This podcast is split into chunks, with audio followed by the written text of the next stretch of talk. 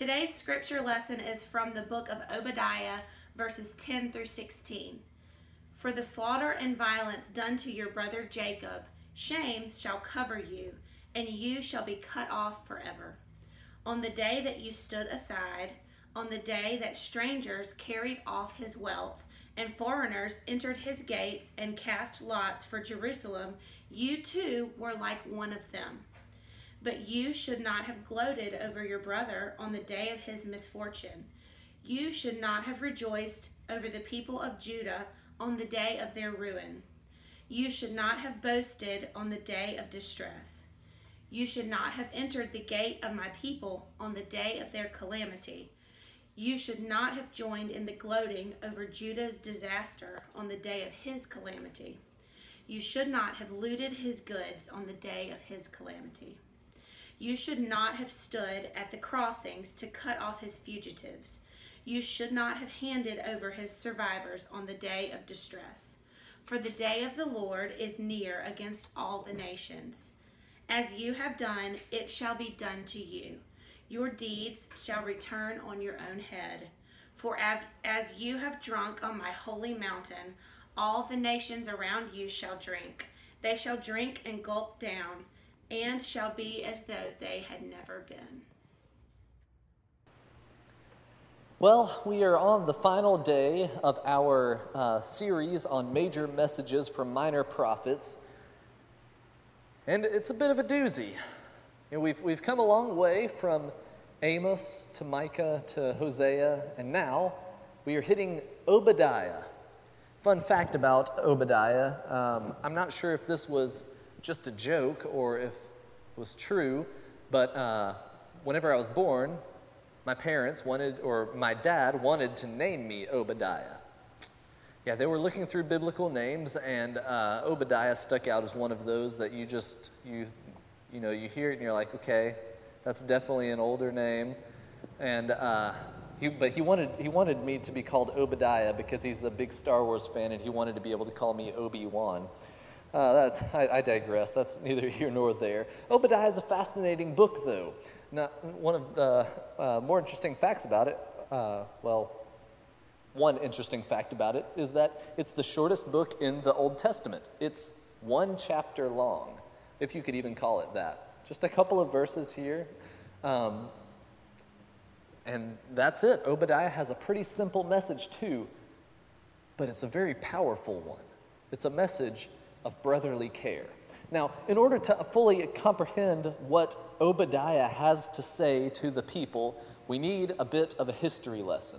And I feel like whenever we get into these history lesson moments that uh, sometimes people can get a little bit bored, She's like, oh my gosh, why on earth do I need to understand all of this history? Well, um, to be perfectly honest, without it, the verses in Obadiah will be very confusing and won't make hardly any sense. The history bit of this helps us understand why Obadiah is saying what he is saying. For instance, did you know that Obadiah in this book is speaking to the nation of Edom? He is. Did you know that Edom are a people related to the people of Judah? They are. The history lesson that we have to understand goes back a really long time to the children of Isaac and Rebekah. So, you may recall, there's Abraham. And Abraham and Sarah end up having a child in their older age, a child named Isaac. And Isaac has uh, an interesting bit of life uh, within him, but he ends up um, marrying a woman named Rebekah, and they have two children, twins, Jacob and Esau or rather Esau and Jacob. Esau was born first, Jacob born immediately after. And in the words of Scripture, Jacob was born gripping the heel of Esau. Uh, that's where uh, his name comes from, gripping the heel. Uh, but anyway, so there's Esau and Jacob. Esau's descendants later become the people of Edom. Jacob's descendants later become the people of Israel and Judah. And so, through a long lineage that some people might uh, push aside as way too long for anybody to care about, we begin to see this dramatic connection between two people groups here Edom and Judah, Esau and Jacob. So let's go into Jacob and Esau's story a little bit here, just as a refresher. So Esau and Jacob are born, twins. Uh, Esau becomes the uh, hunter type person, uh, one who focuses more on the animals. And Jacob becomes more of the gatherer type person, the one who focuses more on the vegetables. And Isaac, their father, prefers Esau because Esau's number one, the firstborn, and there was just this preferential treatment for the firstborn. And also, uh, Isaac liked the fact that Esau was this like tough, grizzly, burly man, whatever, likes hunting and building decks and stuff like that. I don't know. Anyways, so that's Esau. Jacob, being the gatherer type and you know, leaning more on the vegetables and whatnot, he is preferred by his mother, Rebecca. Uh, mom, a little bit of a mama's boy, you know, it's whatever, it is what it is. As they grow up, uh, they know, they both know something that's just inherent to their, to their culture that the firstborn will receive what's called the birthright, which is a double portion of inheritance from the father, as well as the jurisdiction of all of the land that belongs to the family. And so both Jacob and Esau know that this inheritance is going to Esau. However, number one, Esau doesn't really care about it. He's more like, I just want to do my own thing and be my own person, whatever. Jacob is more like, wait, I kind of want that. And Rebecca really wants Jacob to have it. So, um, late after a, a long hunting time, Esau comes back from a hunt and is just famished, absolutely famished. And he, uh, and he asks Jacob for, for a bowl of stew that he had been making.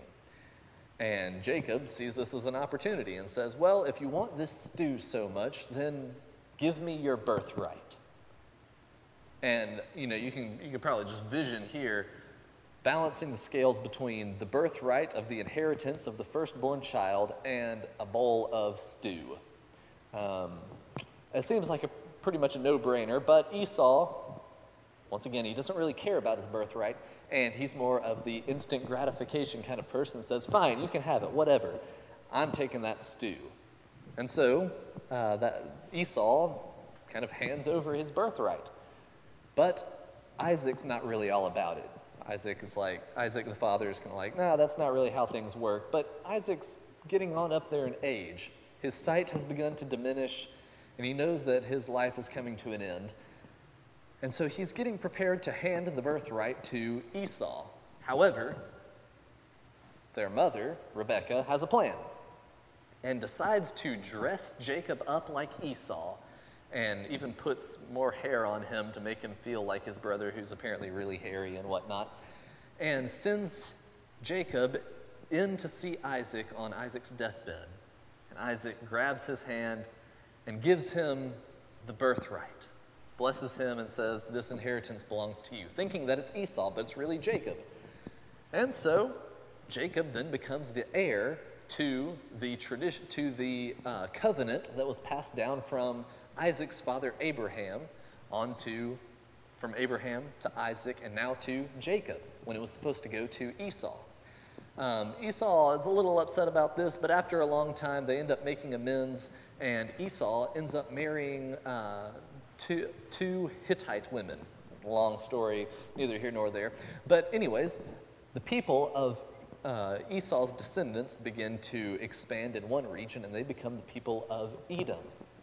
The people of Jacob's descendants become the people of Israel, um, and you know, there's the whole slavery in Egypt thing, then the trek to the promised land, and then the growth of a great nation, and then comes the uh, exile by the invasion of the Assyrians and Babylonian armies. And uh, a lot of time has passed, but God has not forgotten this, this heritage. God has not forgotten this familial connection between Jacob and Esau, between Judah and Edom. And so then we get to Obadiah. Now, Obadiah is a prophet uh, during the time after which Israel has already been overthrown by the Assyrians, and the Assyrians have been overthrown by Babylon. And most of Judah has already been conquered by Babylon, and there are a few people left in Judah, people like Obadiah, and Obadiah uh, begins to witness something. As the people of Judah begin to flee the city, trying to escape being captured by the Babylonians and sold into slavery, the Edomites, the people from Edom, begin to rise up around them and would capture these uh, refugees from Judah. They would capture them and sell them to Babylon. And that's how uh, Edom begins to make a profit by capturing the runaways from Judah. And so Obadiah sees this and passes on this message from God, this entire, this one chapter here, that's it. And pretty much says, Edom, what on earth are you doing? How can you treat your brother that way? Because remember, Edom and Judah are related, a brotherly relationship from Esau and Jacob. And God says, How can you do this to your brother? Because you have done this to your brother, it will be done to you as well. And that comes later on. But that's really the whole, the, the gist of the story of how we get to Obadiah. I know it's a long one. I already feel like I've been talking way too long, but the history is important to develop this context so we understand what Obadiah's message means for us. And it becomes this question of understanding who is my brother? Who is my sister? Who are those people whom I should be caring for and looking after like they are my own family? Well, we have stories like the Good Samaritan, which we heard in the, uh, in the children's moment, although I kind of butchered it by putting the Good Samaritan in the wrong part of the story. Anyways, we have uh, messages like this where Jesus says, It's the people you don't think about. Those are the people who, who are just as deserving of your love as the people whom you think about every single day. It's the people whom you don't want to love. Those are the people who matter. And so we, we need to start asking this question for ourselves Who is my sister? Who is my brother? Who are those people whom I should be loving unconditionally, even though I either, for whatever reason, don't feel they deserve it, or don't want to love them because it's too hard, or would rather just ignore them because there's too much chaos going on in the world for me, for me to even handle in my own anxiety levels? But guess what? God is calling us to love.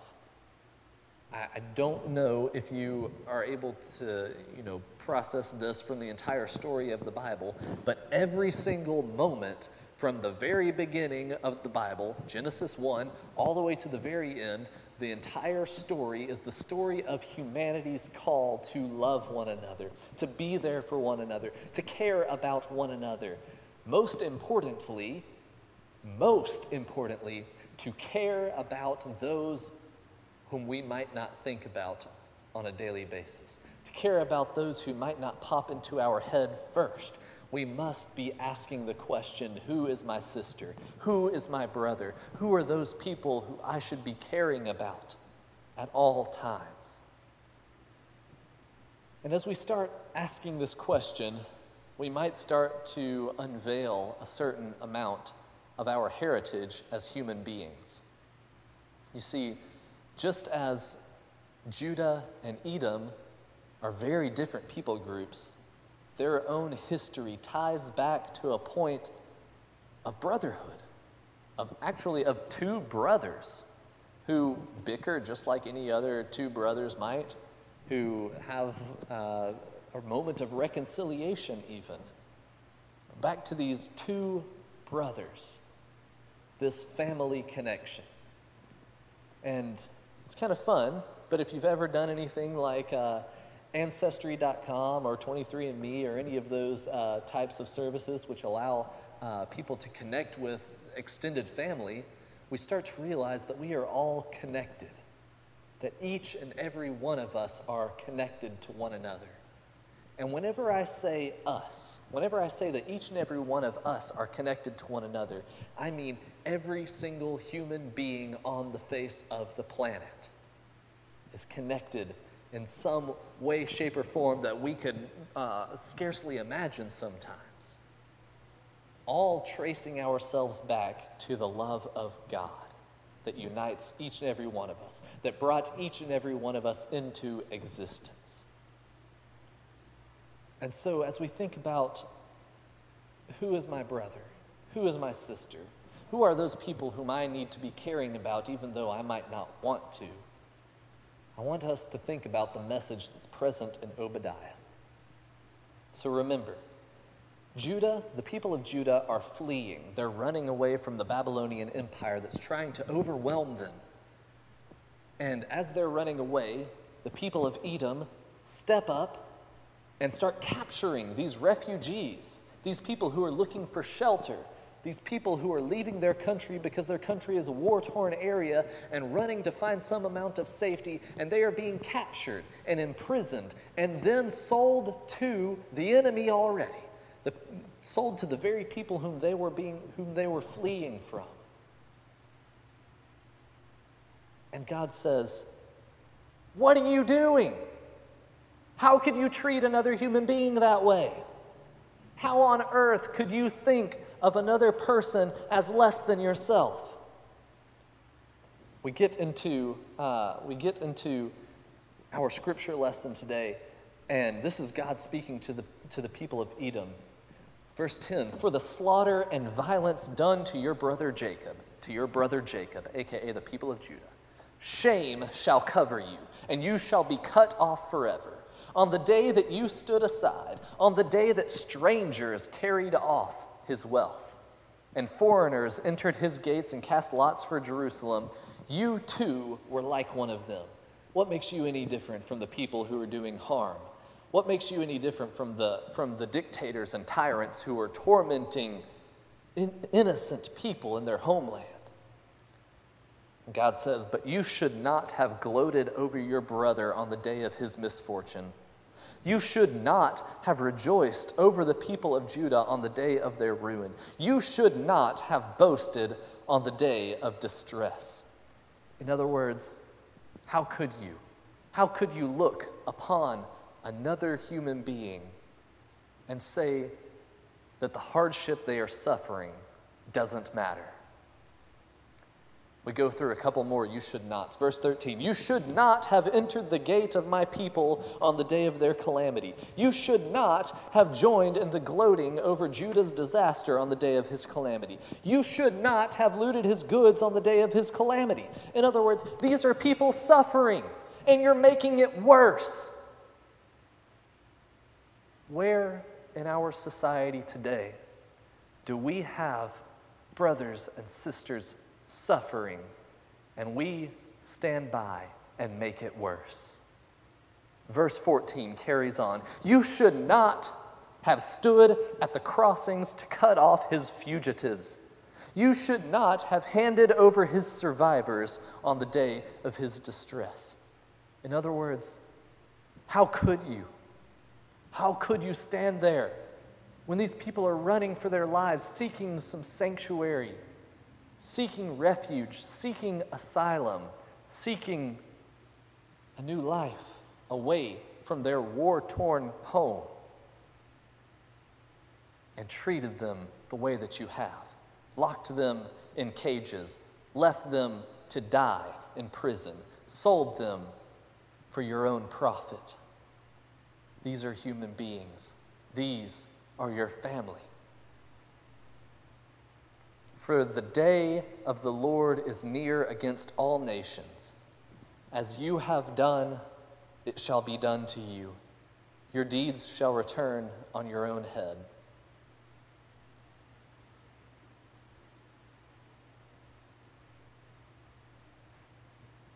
My friends, God cares about each and every human being on the face of this planet. It doesn't matter if they are black or white or brown skinned. God appreciates them just as they are. God cares about each and every person on the face of this planet. It doesn't matter if they come from the United States of America or another country. God loves them just the way they are.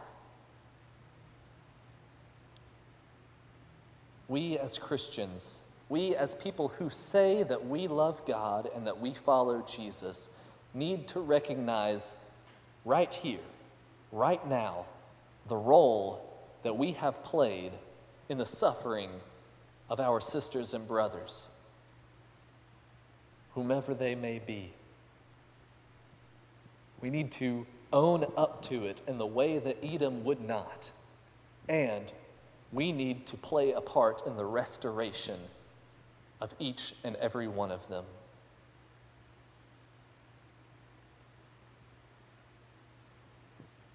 I found this sentiment very interesting, thinking about how Obadiah relates to the Christian message. And I realized something, and it's something others have realized as well. Jesus was executed, crucified on a cross. We know this. Jesus was executed. But do you know why? Jesus was not executed for the people whom he left out. Jesus was executed for the people who he included, for the people who he sat and ate dinner with, for the people whom he loved on, the people whom he performed miracles for, for the least, the lost, the lonely, and the unloved, for the oppressed people, not because he was making all buddy buddy with the wealthy people and the people in power but because he was there with the people who were oppressed, the people who were being tormented by a heritage of cruelty done to them. Our call as Christians is to treat people with compassion, each and every one of them, not to use people for our own gain, not to treat any individual as less than we would treat ourselves. Our call is, as Christians is to be a people of love. And I feel like too often we hear that message. We hear that we're supposed to be a people of love, and yet we sit idly by saying, It's not my problem. Somebody else will take care of it. Or, Everybody's important. Why can't we all just be nice and get along? We are not a people called to sit around waiting on the world to change by itself. If you have read one verse of the Bible, then you know this to be true. We are called to be a people of action, a people who treat others with compassion, with respect, with dignity. We are called to be a people who love unconditionally, not just when it's convenient for us, but at all times because we can recognize what happens when we don't love people unconditionally. Because when we don't love people unconditionally, then we see the exact same thing that happened to Judah happening all around us. We see the people in power torturing those who are running for their lives. We see the senseless murder of innocent people of people who did not deserve to lose their lives. We see the imprisonment of people without cause. We see a society rise up looking for any excuse to tear down those who already aren't even in power and to bolster the power of those who have already been in power. Jesus was executed for whom he included. Would we be willing to go through the same? And so I hope that today we will ask ourselves whom have we forsaken? Who are those people in our own community that we have said they're less than. They don't matter as much as us. They are different from us. Who are those people that we continue to say are not as human as we are? Because we do it every single day. It's heartbreaking. It breaks the heart of God when we fail to love unconditionally.